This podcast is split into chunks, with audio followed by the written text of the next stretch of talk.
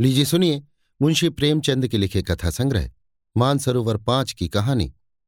सोहाग का शव, मेरी यानी समीर गोस्वामी की आवाज़ में। मध्य प्रदेश के एक पहाड़ी गाँव में, एक छोटे से घर की छत पर एक युवक, मानु संध्या की निस्तब्धता में लीन हुआ बैठा था।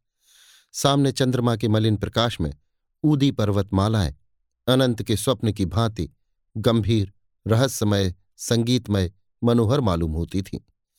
उन पहाड़ियों के नीचे जलधारा की एक रौप रेखा ऐसी मालूम होती थी, मानो उन पर्वतों का समस्त संगीत, समस्त गांभीर संपूर्ण रहस्य इसी उज्ज्वल प्रवाह में लीन हो गया हो। युवक की वेशभूषा से प्रकट होता था कि उसकी दशा बहुत संपन्न नहीं है। हाँ उसके मुख से तेज और मनस्विता झलक रही थी। उसकी आँखों पर एनक न थी, न मूछे मुड़ी हुई थी। न बाल संवारे हुए थे। कलाई पर घड़ी न थी। यहाँ तक कि कोट की जेब में फाउंटेन पेन भी न था। या तो वो सिद्धांतों का प्रेमी था या आडंबरों का शत्रु। युवक विचारों में मौन उसी पर्वतमाला की ओर देख रहा था कि सहसा बादल की गरज से भी भयंकर ध्वनि सुनाई थी। नदी का मधुर गान उस भीषण नाद में डूब गया। ऐसा मालूम हुआ मानो उस भयंकर नाद ने पर्वतों को भी हिला दिया है। मानो पर्वतों में कोई घोर संग्राम छिड़ गया है। ये रेलगाड़ी थी जो नदी पर बने हुए पुल से चली आ रही थी। एक युवती कमरे से निकलकर छत पर आई और बोली, आज अभी से गाड़ी आ गई? इसे भी आज ही वैर निभाना था? युवक ने युवती का हाथ पकड़कर कहा, प्रिय, मेरा जी चाहता है, कहीं ना जाऊँ। मैंने निश्चय कर लिया। मैंने तुम्हारी खातिर से हामी भर ली थी पर अब जाने की इच्छा नहीं होती। तीन साल कैसे कटेंगे? युवती ने कातर स्वर में कहा, तीन साल के वियोग के बाद फिर तो जीवन पर्यंत कोई बाधा न खड़ी होगी। एक बार जो निश्चय कर लिया है, उसे पूरा ही कर डालो। अनंत सुख की आशा में मैं सारे कष्ट झेल लूँगी। ये कहते हुए युवती जलपान लाने के बहाने से फिर भीतर चली गई। आंसुओं का आवेग उसके काबू से बाहर हो गया। इन दोनों प्राणियों के वैवाहिक जीवन की ये पहली ही वर्षगांठ थी। युवक बंबई विश्वविद्यालय से एमए की उपाधि लेकर नागपुर के कॉलेज में अध्यापक था। नवीन युग की नई नई वैवाहिक और सामाजिक क्रांतियों ने उसे लेशमात्र भी विचलित न किया था। पुरानी प्रथाओं से ऐसी प्रगाढ़ ममता कदाचित वृद्धजनों को भी कम होगी प्रोफेसर हो जाने के बाद उसके माता पिता ने इस बालिका से उसका विवाह कर दिया था। प्रथा अनुसार ही उस आँख मिचौनी के खेल में उन्हें प्रेम का रत्न मिल गया। केशव छुट्टियों में यहाँ पहली गाड़ी से आता और आखिरी गाड़ी से जाता। ये दो चार दिन मीठे स्वप्न के समान कट जाते थे। दोनों बालकों की भांति रो रो कर विदा होते। इसी कोठे पर खड़ी होकर वो उसको देखा करती, जब तक निर्दयी पहाड़ियों उसे आड़ में न कर लेती। पर अभी साल भी न गुजरने पाया था कि वियोग ने अपना षड्यंत्र रचना शुरू कर दिया। केशव को विदेश जाकर शिक्षा पूरी करने के लिए एक वृत्ति मिल गई। मित्रों ने बधाइयाँ दी। किसके ऐसे भाग्य हैं जिसे बिना मांगे स्वभाग्य निर्माण का ऐसा अवसर प्राप्त हो? केशव बहुत प्रसन्न ना था। वो इसी दुविधि में पड़ा हुआ घर आया। माता पिता और अन्य संबंधियों ने इस यात्रा का घोर विरोध किया। नगर में जितनी बधाइयाँ मिली थी यहाँ उससे कहीं अधिक बाधाएँ मिली? किंतु सुभद्रा की उच्चाकांक्षाओं की सीमा न थी। वो कदाचित केशव को इंद्रासन पर बैठा हुआ देखना चाहती थी। उसके सामने तब भी वही पति सेवा का आदर्श होता था। वो तब भी उसके सिर में तेल डालेगी, उसकी धोती छाटेगी, उसके पाँव दबाएगी और उसको पंखा झलेगी। उपासक की महत्वाकांक्षा उपास ही के प्रति होती है। वो उसको सोने का मंदिर बनवाएगा, उसके सिंहासन को रत्नों से सजाएगा। स्वर्ग से पुष्प लाकर उसकी भेंट करेगा, पर वो स्वयं वही उपासक रहेगा। जटा के स्थान पर मुकुट या कोपीन की जगह पीतांबर की लालसा उसे कभी नहीं सताती। सुभद्रा ने उस वक्त तक दम न लिया, जब तक केशव ने विलायत जाने का वादा न कर लिया। माता पिता ने उसे कलंकनी और न जाने क्या क्या कहा, पर अंत में सहमत हो गए। सब तैयारियाँ हो गईं। स्टेशन समीप ही था। यहाँ गाड़ी देर तक खड़ी रहती थी।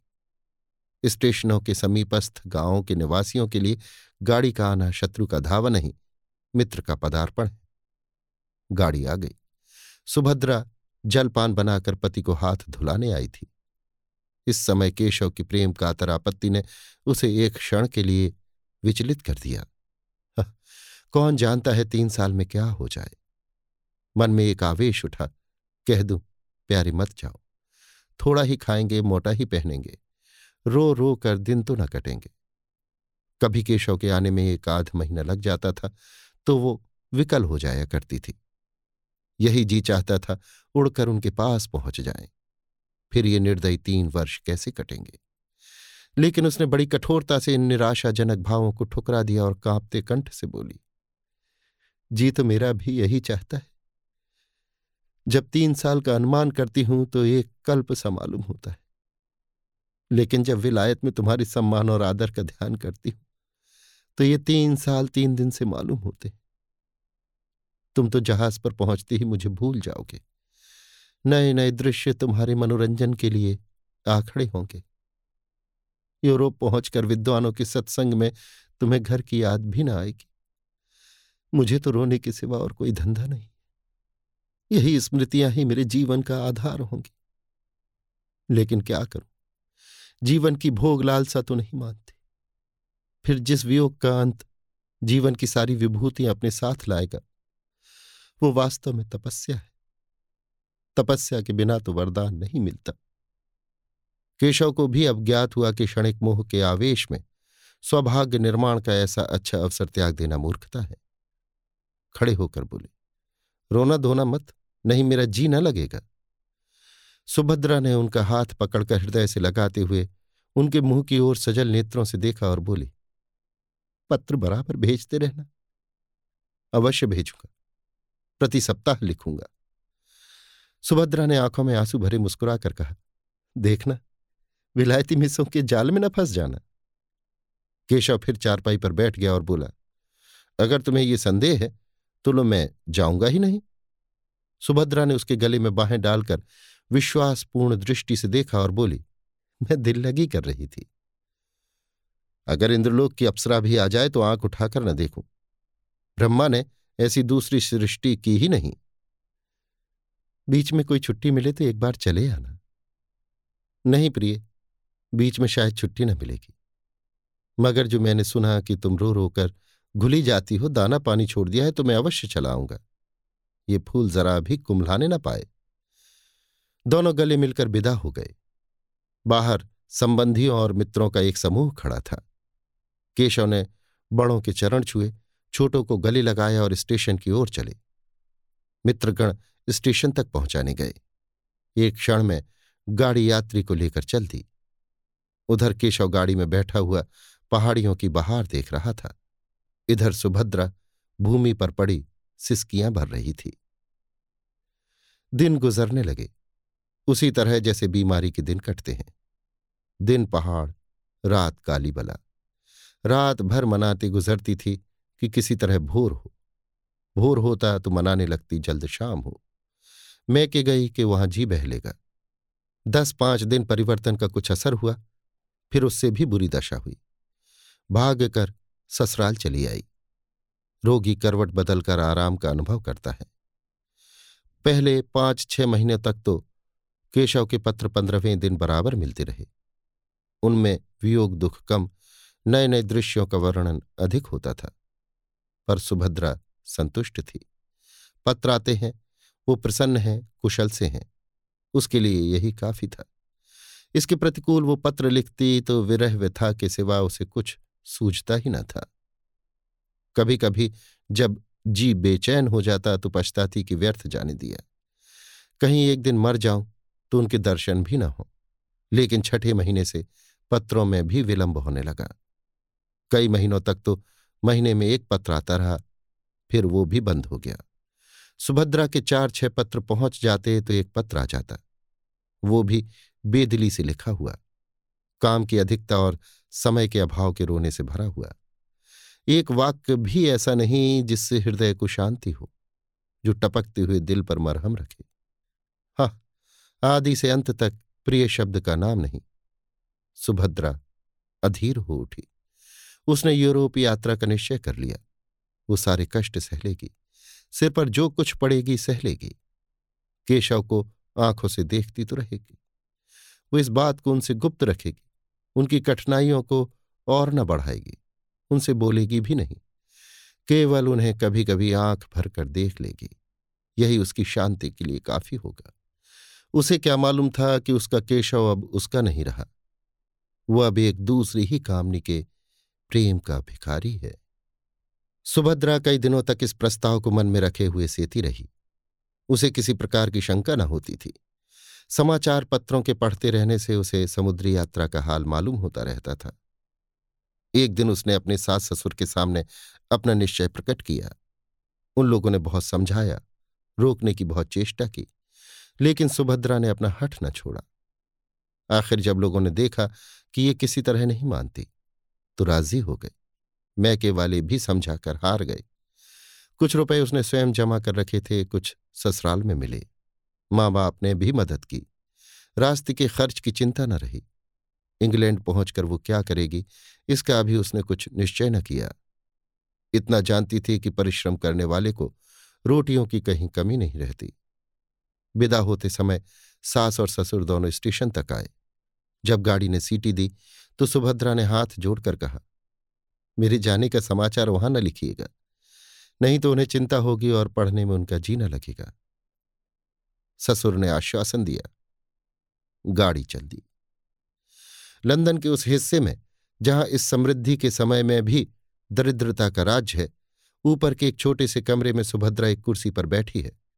उसे यहाँ आए आज एक महीना हो गया है। यात्रा के पहले उसके मन में जितनी शंकाएँ थीं, सभी शांत होती जा रही हैं। बंबई बंदर में जहाज़ पर जगह पाने का प्रश्न बड़ी आसानी से हल हो गया। वो अकेली औरत न थी जो यूरोप जा रही हो। पाँच छह स्त्रियाँ और भी उसी जहाज़ से जा रही थीं। सुभद्रा को न जगह मिलने में कोई कठिनाई हुई, न मार्ग में। यहाँ पहुंचकर और स्त्रियों से उसका संग छूट गया। कोई किसी विद्यालय में चली गई। दो तीन अपने पतियों के पास चली गई, जो यहाँ पहले से आ गए थे। सुभद्रा ने इस मोहल्ले में एक कमरा ले लिया। जीविका का प्रश्न भी उसके लिए बहुत कठिन न रहा। जिन महिलाओं के साथ वो आई थी, उनमें से कई उच्च अधिकारियों की पत्नियाँ थीं। कई अच्छे अच्छे अंग्रेज़ घरानों से उनका परिचय था। सुभद्रा को दो महिलाओं को भारतीय संगीत और हिंदी भाषा सिखाने का काम मिल गया। शेष समय में वो कई भारतीय महिलाओं के कपड़े सीने का काम कर लेती है। केशव का निवास स्थान यहाँ से निकट है, इसीलिए सुभद्रा ने इस मोहल्ले को पसंद किया है। कल केशव उसे दिखाई दिया था। ओह, उन्हें बस से उतरते देखकर उसका चित्त कितना आतुर हो उठा था। बस यही मन में आता था कि दौड़कर उनके गले से लिपट जाए और पूछे, क्यों जी? तुम यहाँ आते ही बदल गए। याद है तुमने चलते समय क्या क्या वादे किए थे? उसने बड़ी मुश्किल से अपने को रोका था। तब से इस वक्त तक उसे मानो नशा सा छाया हुआ है। वो उनके इतने समीप है। चाहे तो रोज उन्हें देख सकती है, उनकी बातें सुन सकती है। हाँ उन्हें स्पर्श तक कर सकती है। अब वो उससे भागकर कहाँ जाएँगे? उनके पत्रों की अब उसे क्या चिंता है? कुछ दिनों के बाद संभव है वो उनके होटल के नौकरों से जो चाहे पूछ सकती है। संध्या हो गई थी। धुएँ में बिजली की लालटेनें रोंधी आँखों की भांति ज्योतिहीन सी हो रही थी। गली में स्त्री पुरुष सैर करने चले जा रहे थे। सुभद्रा सोचने लगी इन लोगों को आमोद से कितना प्रेम है? मानो किसी को चिंता ही नहीं, मानो सभी संपन्न है। जब ही ये लोग इतने एकाग्र होकर सब काम कर सकते हैं, जिस समय जो काम करते हैं, जी जान से करते हैं। खेलने की उमंग है तो काम करने की भी उमंग है। और एक हम हैं कि न हँसते हैं, न रोते हैं, मौन बने बैठे रहते हैं। इस फूर्ति का कहीं नाम नहीं। काम तो सारे दिन करते हैं, भोजन करने की फुर्सत भी नहीं मिलती, पर वास्तव में चौथाई समय भी काम में नहीं लगाते, केवल काम करने का बहाना करते हैं। मालूम होता है जाति प्राण शून्य हो गई है। सहसा उसने केशव को जाते देखा। हाँ केशव ही था। वो कुर्सी से उठकर बरामदे में आई। प्रबल इच्छा हुई कि जाकर उनके गले से लिपट जाए। उसने अगर अपराध भी किया है तो उन्हीं के कारण तो। यदि वो बराबर पत्र लिखते जाते तो वो क्यों आती? लेकिन केशव के साथ ये युवती कौन है? अरे केशव उसका हाथ पकड़े हुए है। दोनों मुस्कुरा मुस्कुरा कर बातें करते चले जाते हैं। ये युवती कौन है? सुभद्रा ने ध्यान से देखा। युवती का रंग सांवला था। वो भारतीय बालिका थी। उसका पहनावा भारतीय था। इससे ज़्यादा सुभद्रा को और कुछ न दिखाई दिया। उसने तुरंत जूते पहने द्वार बंद किया और एक क्षण में गली में आ पहुँची। केशव दिखाई न देता था। पर वो जिधर गया था, उधर ही वो बड़ी तेज़ी से लपकी चली जाती थी। वो युवती कौन है? वो उन दोनों की बातें सुनना चाहती थी। उस युवती को देखना चाहती थी। उसके पाँव इतनी तेज़ी से उठ रहे थे, मानो दौड़ रही हो। पर इतनी जल्द दोनों कहाँ अदृश्य हो गए।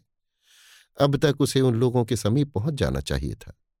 शायद दोनों किसी बस पर जा बैठे। अब वो गली समाप्त करके एक चौड़ी सड़क पर आ पहुँची थी। दोनों तरफ़ बड़ी बड़ी जगमगाती हुई दुकानें थीं। जिनमें संसार की विभूतियाँ गर्व से फूली बैठी थीं। कदम कदम पर होटल और रेस्टोरां थे। सुभद्रा दोनों ओर सचेष्ट नेत्रों से ताकती, पग पग पर भ्रांति के कारण मचलती कितनी दूर निकल गई, कुछ खबर नहीं। फिर उसने सोचा, यो कहाँ तक चली जाऊँगी कौन जाने किधर गए? चलकर फिर अपने बरामदे से देखूँ। आखिर इधर से गए हैं तो इधर ही से लौटेंगे भी। ये ख्याल आते ही वो घूम पड़ी और उसी तरह दौड़ती हुई अपने स्थान की ओर चली। जब वहाँ पहुँची तो बारह बज गए थे और इतनी देर उसे चलते ही गुजरा। एक क्षण भी उसने कहीं विश्राम नहीं किया। ऊपर पहुँची तो ग्रह स्वामी ने कहा, तुम्हारे लिए बड़ी देर से भोजन रखा हुआ है। सुभद्रा ने भोजन अपने कमरे में मंगा लिया पर खाने की सुधि किसे थी? वो उसी बरामदे में उसी तरफ़ टकटकी लगाए खड़ी थी, जिधर से केशव गया था। एक बज गया, दो बजा, फिर भी केशव नहीं लौटा। उसने मन में कहा, वो किसी दूसरे मार्ग से चले गए। मेरा यहाँ खड़े रहना व्यर्थ है। चलूँ, सो रहूँ। लेकिन फिर ख्याल आ गया, कहीं आना रहे हो। मालूम नहीं, उसे कब नींद आ गई।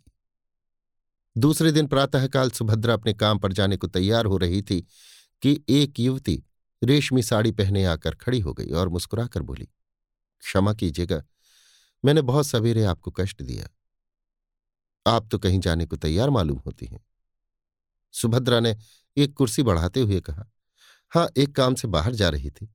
मैं आपकी क्या सेवा कर सकती हूँ? ये कहते हुए सुभद्रा ने युवती को सिर से पाँव तक उसी आलोचनात्मक दृष्टि से देखा, जिससे स्त्रियाँ ही देख सकती हैं। सौंदर्य की किसी परिभाषा से भी उसे सुंदरी न कहा जा सकता था।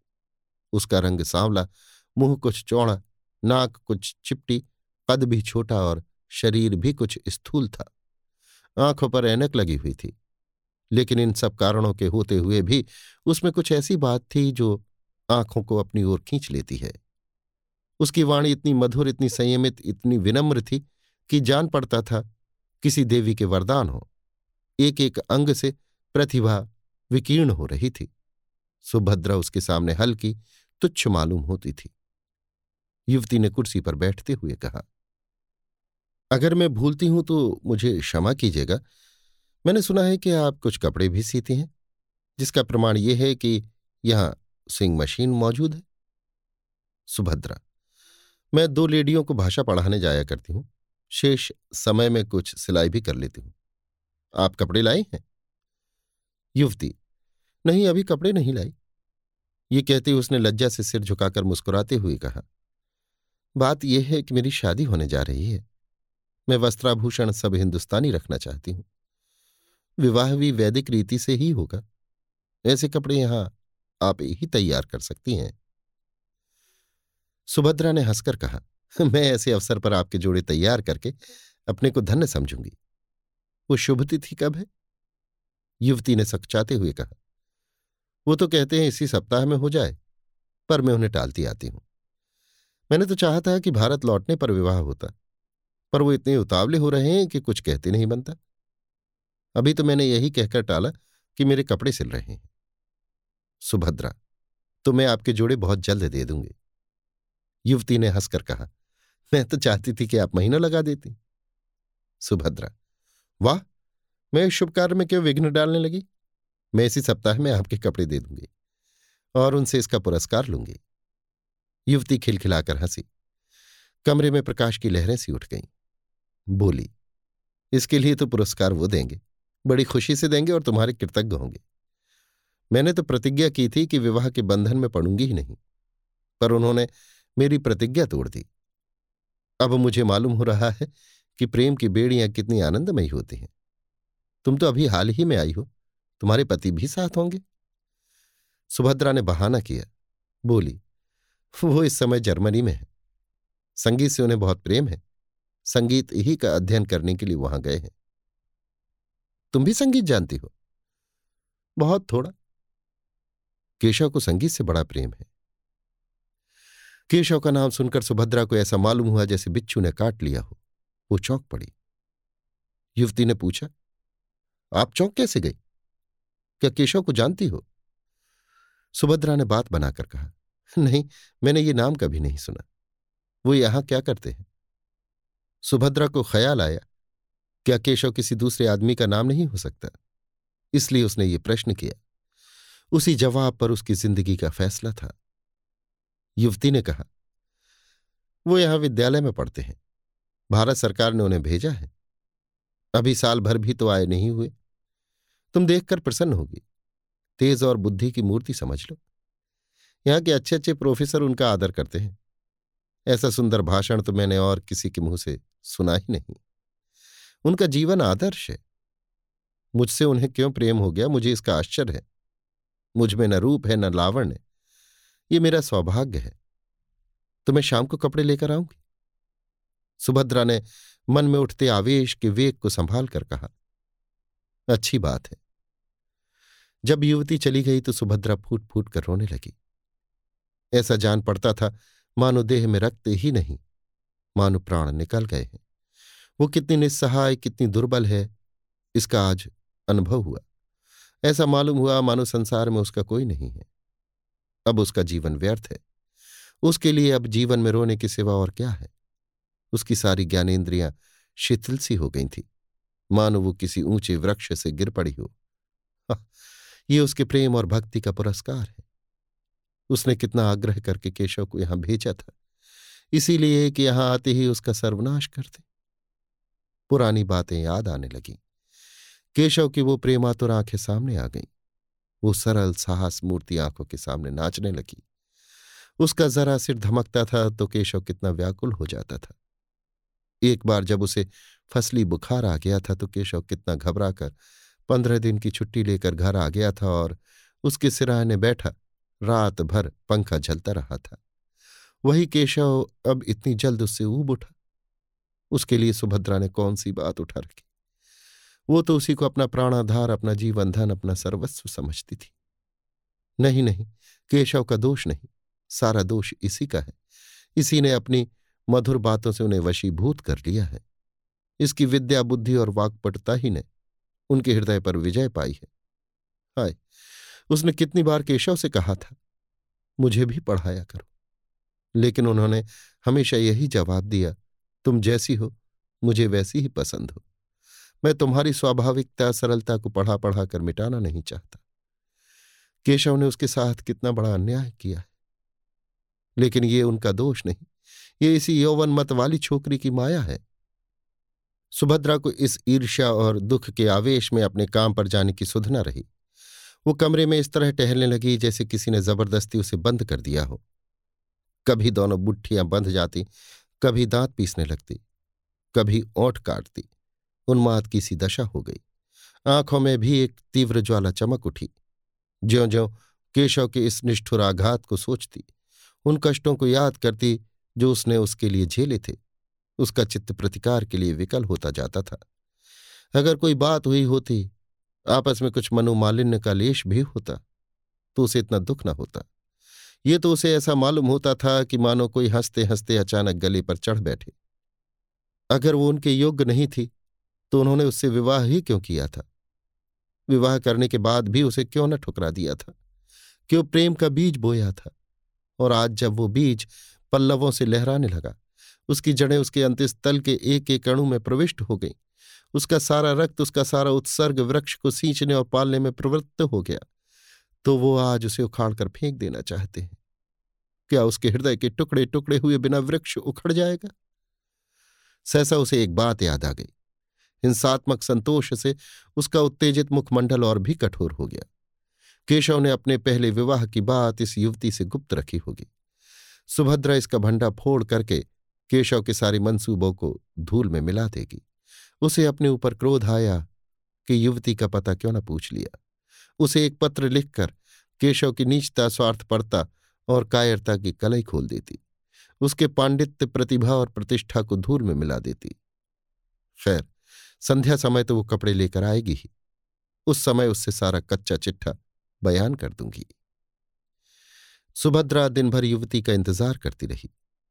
कभी बरामदे में आकर इधर उधर निगाह दौड़ाती, कभी सड़क पर देखती, पर उसका कहीं पता न था। मन में झुंझलाती थी कि उसने क्यों उसी वक्त सारा वृतांत न कह सुनाया। केशव का पता उसे मालूम था। उस मकान और गली का नंबर तक याद था, जहाँ से वो उसे पत्र लिखा करता था। ज्यो ज्यो दिन ढलने लगा और युवती के आने में विलंब होने लगा, उसके मन में एक तरंग सी उठने लगी कि जाकर केशव को पटकारे, उसका सारा नशा उतार दे। कहे तुम इतने भयंकर हिंसक हो, इतने महान धूर्त हो, ये मुझे मालूम न था। तुम यही विद्या सीखने यहाँ आए थे। तुम्हारे सारे पांडित्य का यही फल है। तुम एक अबला को, जिसने तुम्हारे ऊपर अपना सर्वस्व अर्पण कर दिया, यो छल सकते हो। तुम में क्या मनुष्यता नाम को भी नहीं रह गई? आखिर तुमने मेरे लिए क्या सोचा है? मैं सारी ज़िंदगी तुम्हारे नाम को रोती रहूँ, लेकिन अभिमान हर बार उसके पैरों को रोक लेता। नहीं, जिसने उसके साथ ऐसा कपट किया है, उसका इतना अपमान किया है, उसके पास वो न जाएगी। वो उसे देखकर अपने आंसुओं को रोक सकेगी या नहीं, इसमें उसे संदेह था, और केशव के सामने वो रोना नहीं चाहती थी।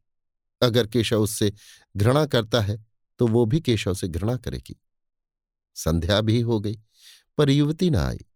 बत्तियाँ भी जली, पर उसका पता नहीं। एकाएक उसे अपने कमरे के द्वार पर किसी के आने की आहट मालूम हुई। वो कूद कर बाहर निकल आई। युवती कपड़ों का एक पुलिंदा लिए सामने खड़ी थी। सुभद्रा को देखते ही बोली, क्षमा करना, मुझे आने में देर हो गई। बात यह है कि केशव को किसी बड़े ज़रूरी काम से जर्मनी जाना है। वहाँ उन्हें एक महीने से ज़्यादा लग जाएगा। वो चाहते हैं कि मैं भी उनके साथ चलूँ। मुझसे उन्हें अपना थीसिस लिखने में बड़ी सहायता मिलेगी। बर्लिन के पुस्तकालयों को छानना पड़ेगा। मैंने भी इसे स्वीकार कर लिया है। केशव की इच्छा है कि जर्मनी जाने के पहले हमारा विवाह हो जाए। कल संध्या समय संस्कार हो जाएगा। अभी कपड़े मुझे आप जर्मनी से लौटने पर दीजिएगा। विवाह के अवसर पर हम मामूली कपड़े पहन लेंगे। और करती क्या? इसके सिवा कोई उपाय ना था। केशव का जर्मनी जाना अनिवार्य है। सुभद्रा ने कपड़ों को मेज पर रखकर कहा, आपको धोखा दिया गया है। युवती ने घबराकर पूछा, धोखा? कैसा धोखा? मैं बिल्कुल नहीं समझी। तुम्हारा मतलब क्या है? सुभद्रा ने संकोच के आवरण को हटाने की चेष्टा करते हुए कहा, केशव तुम्हें धोखा देकर विवाह करना चाहता है। केशव ऐसा आदमी नहीं है जो किसी को धोखा दे। क्या तुम केशव को जानती हो? केशव ने तुमसे अपने विषय में सब कुछ कह दिया है। सब कुछ। कोई बात नहीं छिपाई। मेरा तो यही विचार है कि उन्होंने एक बात भी नहीं छिपाई। तुम्हें मालूम है कि उसका विवाह हो चुका है? युवती की मुख ज्योति कुछ मलिन पड़ गई। उसकी गर्दन लज्जा से झुक गई। अटक अटक कर बोली, हाँ, उन्होंने मुझसे ये बात कही थी। सुभद्रा परास्त हो गई। घृणा सूचक नेत्रों से देखती हुई बोली, ये जानते हुए भी तुम केशव से विवाह करने पर तैयार हो? युवती ने अभिमान से देखकर कहा, तुमने केशव को देखा है? नहीं। मैंने उन्हें कभी नहीं देखा। फिर तुम उन्हें कैसे जानती हो? मेरे एक मित्र ने मुझसे ये बात कही है। वो केशव को जानता है। अगर तुम एक बार केशव को देख लेती, एक बार उनसे बातें कर लेती तो मुझसे ये प्रश्न न करती। एक नहीं, अगर उन्होंने एक सौ विवाह किए होते तो भी मैं इनकार न करती। उन्हें देखकर मैं अपने को बिल्कुल भूल जाती हूँ। अगर उनसे विवाह न करूँ तो फिर मुझे जीवन भर अविवाहित ही रहना पड़ेगा। जिस समय वो मुझसे बातें करने लगते हैं, मुझे ऐसा अनुभव होता है कि मेरी आत्मा पुष्प की भांति खिली जा रही है। मैं उसमें प्रकाश और विकास का प्रत्यक्ष अनुभव करती हूँ। दुनिया चाहे जितना हंसे, चाहे जितनी निंदा करे, मैं केशव को अब नहीं छोड़ सकती। उनका विवाह हो चुका है, ये सत्य है, पर उस स्त्री से उनका मन कभी नहीं मिला। यथार्थ में उनका विवाह अभी नहीं हुआ। वो कोई साधारण अर्धशिक्षिता बालिका है, तुम सोचो। केशव जैसा विद्वान, उदार चेता, मनस्वी पुरुष, ऐसी बालिका के साथ कैसे प्रसन्न रह सकता है? तुम्हें कल मेरे विवाह में चलना पड़ेगा। सुभद्रा का चेहरा तमतमाया जा रहा था। केशव ने उसे इतने काले रंगों में रंगा है। ये सोचकर उसका रक्त खोल रहा था। जी में आता था, इसी क्षण इसको दुत्कार दूँ। लेकिन उसके मन में कुछ और ही मंसूबे पैदा होने लगे थे। उसने गंभीर पर उदासीन भाव से पूछा केशव ने कुछ उस स्त्री के विषय में नहीं कहा। वो अब क्या करेगी कैसे रहेगी? युवती ने तत्परता से कहा, घर पहुँचने पर वो उससे केवल यही कह देंगे कि हम और तुम अब स्त्री और पुरुष नहीं रह सकते। उसके भरण पोषण का वो उसके इच्छानुसार प्रबंध कर देंगे। इसके सिवा वो और क्या कर सकते हैं? हिंदू नीति में पति पत्नी में विच्छेद नहीं हो सकता। पर केवल स्त्री को पूर्ण रीति से स्वाधीन कर देने के विचार से वो ईसाई या मुसलमान होने पर भी तैयार हैं। वो तो अभी उसे इसी आशय का एक पत्र लिखने जा रहे थे, पर मैंने ही रोक लिया। मुझे उस अभाग्नि पर बड़ी दया आती है। मैं तो यहाँ तक तैयार हूँ कि अगर उसकी इच्छा हो तो वो भी हमारे साथ रहे। मैं उसे अपनी बड़ी बहन समझूँगी। किंतु केशव इससे सहमत नहीं होते। सुभद्रा ने व्यंग से कहा, रोटी कपड़ा देने को तो तैयार ही है। स्त्री को इसके सिवा और क्या चाहिए? युवती ने व्यंग की कुछ परवाह न करके कहा तो मुझे लौटने पर कपड़े तैयार मिलेंगे ना? सुभद्रा, हाँ, मिल जाएँगे। युवती, कल तुम संध्या समय आओगी? सुभद्रा, नहीं, खेद है मुझे अवकाश नहीं है। युवती ने कुछ न कहा, चली गई। सुभद्रा कितना ही चाहती थी कि इस समस्या पर शांति चित्त होकर विचार करे, पर हृदय में मानो ज्वाला सी दहक रही थी। केशव के लिए वो अपने प्राणों का कोई मूल्य नहीं समझती थी। वही केशव उसे पैरों से ठुकरा रहा है। ये आघात इतना आकस्मिक, इतना कठोर था कि उसकी चेतना की सारी कोमलता मूर्छित हो गई। उसका एक एक अणु प्रतिकार के लिए तड़पने लगा। अगर यही समस्या इसके विपरीत होती तो क्या सुभद्रा की गर्दन पर छुरी न फिर गई होती? केशव उसके खून का प्यासा न हो जाता। क्या पुरुष हो जाने से ही सभी बातें क्षम और स्त्री हो जाने से सभी बातें अक्षम हो जाती हैं? नहीं इस निर्णय को सुभद्रा की विद्रोही आत्मा इस समय स्वीकार नहीं कर सकती। उसे नारियों के ऊँचे आदर्शों की परवाह नहीं है। उन स्त्रियों में आत्माभिमान न होगा। वे पुरुष के पैरों की जूतियाँ बनकर रहने ही में अपना सौभाग्य समझती होंगी। सुभद्रा इतनी आत्माभिमान शून्य नहीं है। वो अपने जीते जी ये नहीं देख सकती कि उसका पति उसके जीवन का सर्वनाश करके चैन की वंशी बजाए। दुनिया उसे हत्यारनी, पिशाचनी कहेगी। कहे उसकी परवाह नहीं। रह रहकर उसके मन में भयंकर प्रेरणा होती थी कि इसी समय उसके पास चली जाए और इसके पहले कि वो उस युवती के प्रेम का आनंद उठाए, उसके जीवन का अंत कर दे। वो केशव की निष्ठुरता की याद करके अपने मन को उत्तेजित करती थी। अपने को धिक्कार धिक्कार कर नारी सुलभ शंकाओं को दूर करती थी। क्या वो इतनी दुर्बल है? क्या उसमें इतना साहस भी नहीं है? इसी वक्त यदि कोई दुष्ट उसके कमरे में घुस आए और उसके सतीत्व का अपहरण करना चाहे तो क्या वो उसका प्रतिकार न करेगी? आखिर आत्मरक्षा ही के लिए तो उसने ये पिस्तौल ले रखी है। केशव ने उसके सत्य का अपहरण ही तो किया है। उसका प्रेम दर्शन केवल प्रवंचना थी। वो केवल अपनी वासनाओं की तृप्ति के लिए सुभद्रा के साथ प्रेम स्वांग भरता था। फिर उसका वध करना क्या सुभद्रा का कर्तव्य नहीं? इस अंतिम कल्पना से सुभद्रा को वो उत्तेजना मिल गई जो उसके भयंकर संकल्प को पूरा करने के लिए आवश्यक थी। यही वो अवस्था है, जब स्त्री पुरुष के खून की प्यासी हो जाती है। उसने खूंटी पर लटकती हुई पिस्तौल उतार ली और ध्यान से देखने लगी। मानो उसे कभी देखा न हो। कल संध्या समय जब आर्य मंदिर में केशव और उसकी प्रेमिका एक दूसरे के सम्मुख बैठे हुए होंगे, उसी समय वो इस गोली से केशव की प्रेम लीलाओं का अंत कर देगी। दूसरी गोली अपनी छाती में मार लेगी। क्या वो रो रो कर अपना अधम जीवन काटेगी? संध्या का समय था। आर्य मंदिर के आँगन में वर और वधु इष्ट मित्रों के साथ बैठे हुए थे। विवाह का संस्कार हो रहा था। उसी समय सुभद्रा पहुँची और बरामदे में आकर एक खंबे की आड़ में इस भांति खड़ी हो गई कि केशव का मुँह उसके सामने था। उसकी आँखों में वो दृश्य खिंच गया जब आज से तीन साल पहले उसने इसी भांति केशव को मंडप में बैठे हुए आड़ से देखा था। तब उसका हृदय कितना उच्छ्वसित हो रहा था। अंतस्थल में गुदगुदी सी हो रही थी।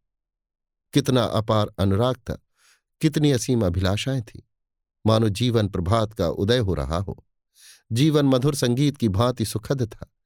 भविष्य ऊषा स्वप्न की भांति सुंदर। क्या ये वही केशव है? सुभद्रा को ऐसा भ्रम हुआ। मानो ये केशव नहीं है। हाँ ये वो केशव नहीं है। ये उसी रूप और उसी नाम का कोई दूसरा मनुष्य था।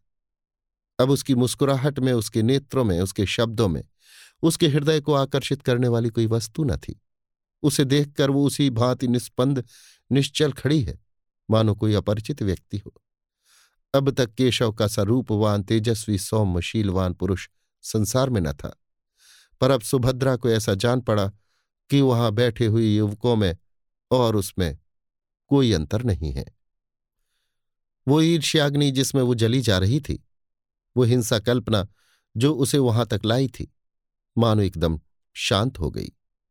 विरक्ति हिंसा से भी अधिक हिंसात्मक होती है। सुभद्रा की हिंसा कल्पना में एक प्रकार का ममत्व था। उसका केशव, उसका प्राण वल्लभ, उसका जीवन सर्वस्व और किसी का नहीं हो सकता। पर अब वो ममत्व नहीं है। वो उसका नहीं है। उसे अब परवाह नहीं। उस पर किसका अधिकार होता है? विवाह संस्कार समाप्त हो गया। मित्रों ने बधाइयाँ दी, सहेलियों ने मंगलगान किया, फिर लोग मेजों पर जा बैठे। दावत होने लगी। रात के बारह बज गए, पर सुभद्रा वहीं पाषाण मूर्ति की भांति खड़ी रही। मानो कोई विचित्र स्वप्न देख रही हो। हाँ, अब उसे अपने हृदय में एक प्रकार के शून्य का अनुभव हो रहा था। जैसे कोई बस्ती उजड़ गई हो, जैसे कोई संगीत बंद हो गया हो, जैसे कोई दीपक बुझ गया हो।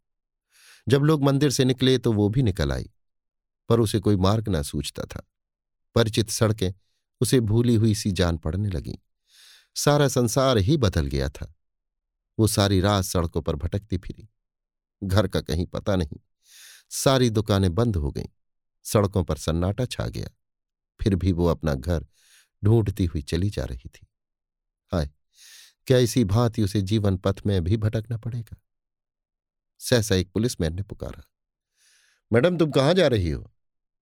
सुभद्रा ने ठिठक कर कहा कहीं नहीं। तुम्हारा स्थान कहाँ है? मेरा स्थान? हाँ तुम्हारा स्थान कहाँ है? मैं तुम्हें बड़ी देर से उधर उधर भटकते देख रहा हूँ। किस स्ट्रीट में रहती हो? सुभद्रा को उस स्ट्रीट का नाम तक याद न था। तुम्हें अपनी स्ट्रीट का नाम तक याद नहीं? भूल गई, याद नहीं आता। सहसा उसकी दृष्टि सामने के एक साइन बोर्ड की तरफ़ उठी। ओह, यही तो उसकी स्ट्रीट है।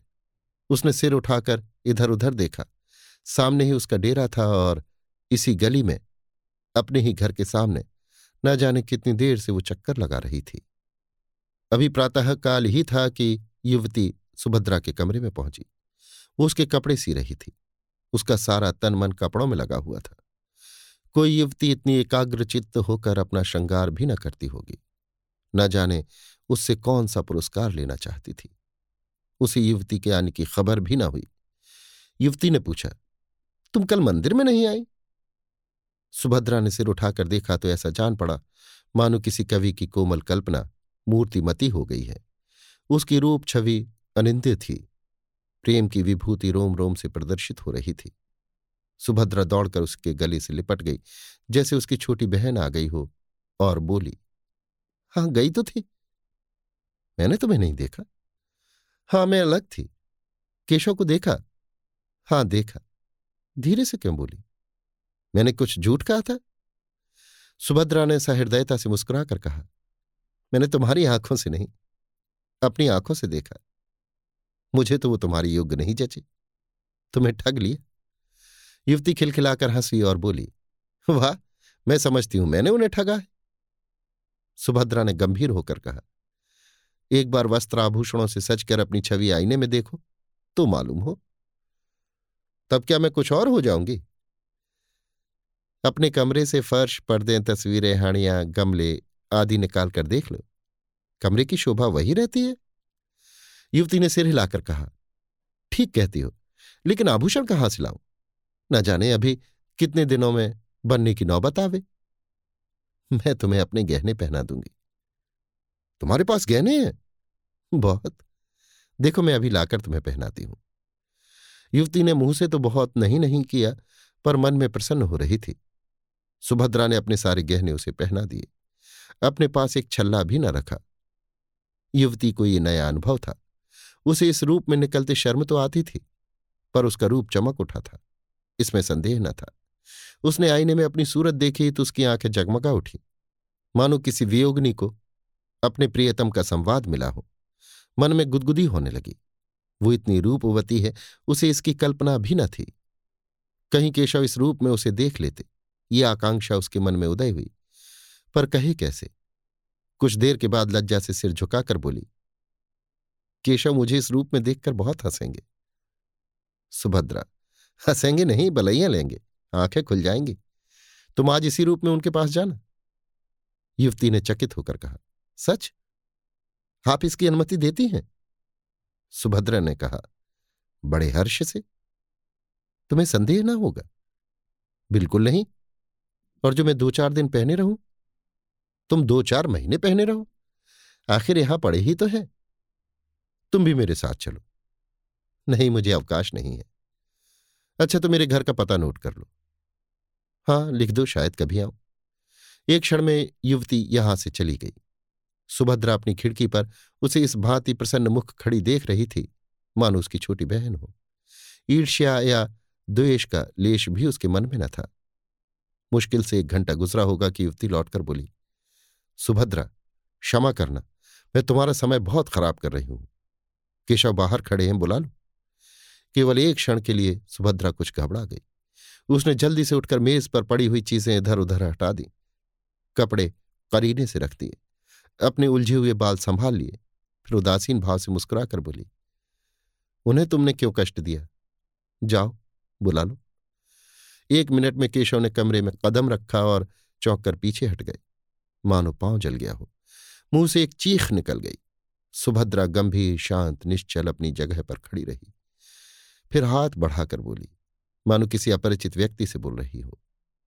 आइए, मिस्टर केशव, मैं आपको ऐसी सुशीला, ऐसी सुंदरी, ऐसी विदुषी रमणी पाने पर बधाई देती हूँ।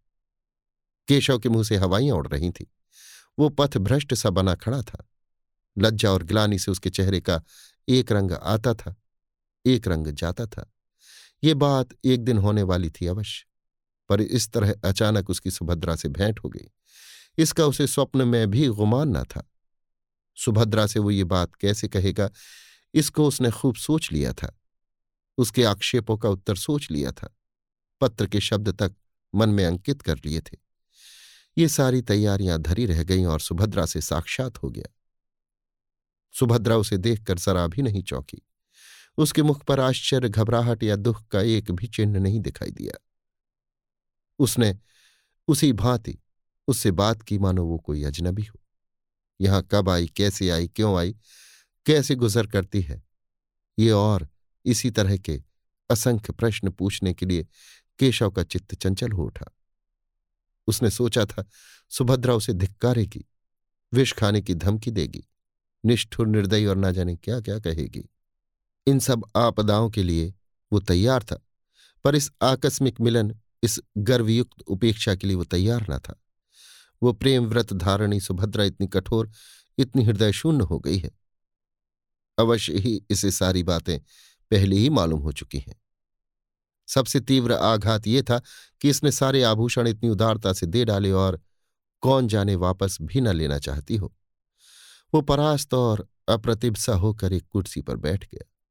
उत्तर में एक शब्द भी उसके मुख से न निकला।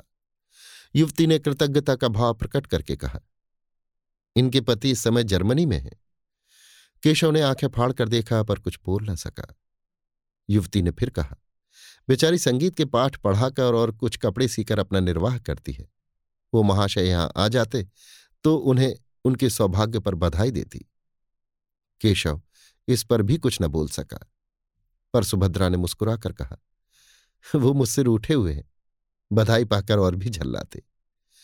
युवती ने आश्चर्य से कहा तुम उन्हीं के प्रेम से यहाँ आई, अपना घरवार छोड़ा, यहाँ मेहनत मजदूरी करके निर्वाह कर रही हो, फिर भी वो तुमसे रूठे हुए हैं। आश्चर्य। सुभद्रा ने उसी भांति प्रसन्न मुख से कहा, पुरुष प्रकृति ही आश्चर्य का विषय है।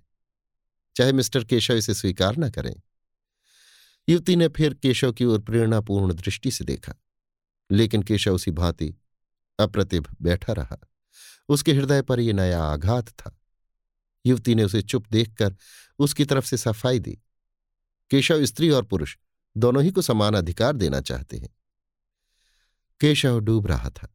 तिनके का सहारा पाकर उसकी हिम्मत बंध गई। बोला, विवाह एक प्रकार का समझौता है। दोनों पक्षों को अधिकार है। जब चाहे, उसे तोड़ दे। युवती ने हामी भरी।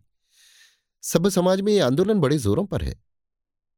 सुभद्रा ने शंका की किसी समझौते को तोड़ने के लिए कारण भी तो होना चाहिए। केशव ने भावों की लाठी का सहारा लेकर कहा, जब इसका अनुभव हो जाए कि हम इस बंधन से मुक्त होकर अधिक सुखी हो सकते हैं तो यही कारण काफ़ी है। स्त्री को यदि मालूम हो जाए कि वो दूसरे पुरुष के साथ। सुभद्रा ने बात काटकर कहा, क्षमा कीजिए मिस्टर केशव मुझमें इतनी बुद्धि नहीं कि इस विषय पर आपसे बहस कर सकूँ। आदर्श समझौता वही है जो जीवन पर्यंत रहे, मैं भारत की नहीं कहती। वहाँ तो स्त्री पुरुष की लौंडी है। मैं इंग्लैंड की कहती हूँ। यहाँ भी कितनी ही औरतों से मेरी बातचीत हुई है। वे तलाकों की बढ़ती हुई संख्या को देखकर खुश नहीं होती। विवाह का सबसे ऊँचा आदर्श उसकी पवित्रता और स्थिरता है। पुरुषों ने सदैव इस आदर्श को तोड़ा है। स्त्रियों ने निभाा है। अब पुरुषों का अन्याय स्त्रियों को किस ओर ले जाएगा नहीं कह सकती। इस गंभीर और संयत कथन ने विवाद का अंत कर दिया। सुभद्रा ने चाय मंगवाई। तीनों आदमियों ने पी। केशव पूछना चाहता था, अभी आप यहाँ कितने दिनों रहेंगी? लेकिन पूछ न सका। वो यहाँ पंद्रह मिनट और रहा, लेकिन विचारों में डूबा हुआ। चलते समय उसे न रहा गया। पूछ ही बैठा, अभी आप यहाँ कितने दिन और रहेंगे? सुभद्रा ने ज़मीन की ओर ताकते हुए कहा, कह नहीं सकती।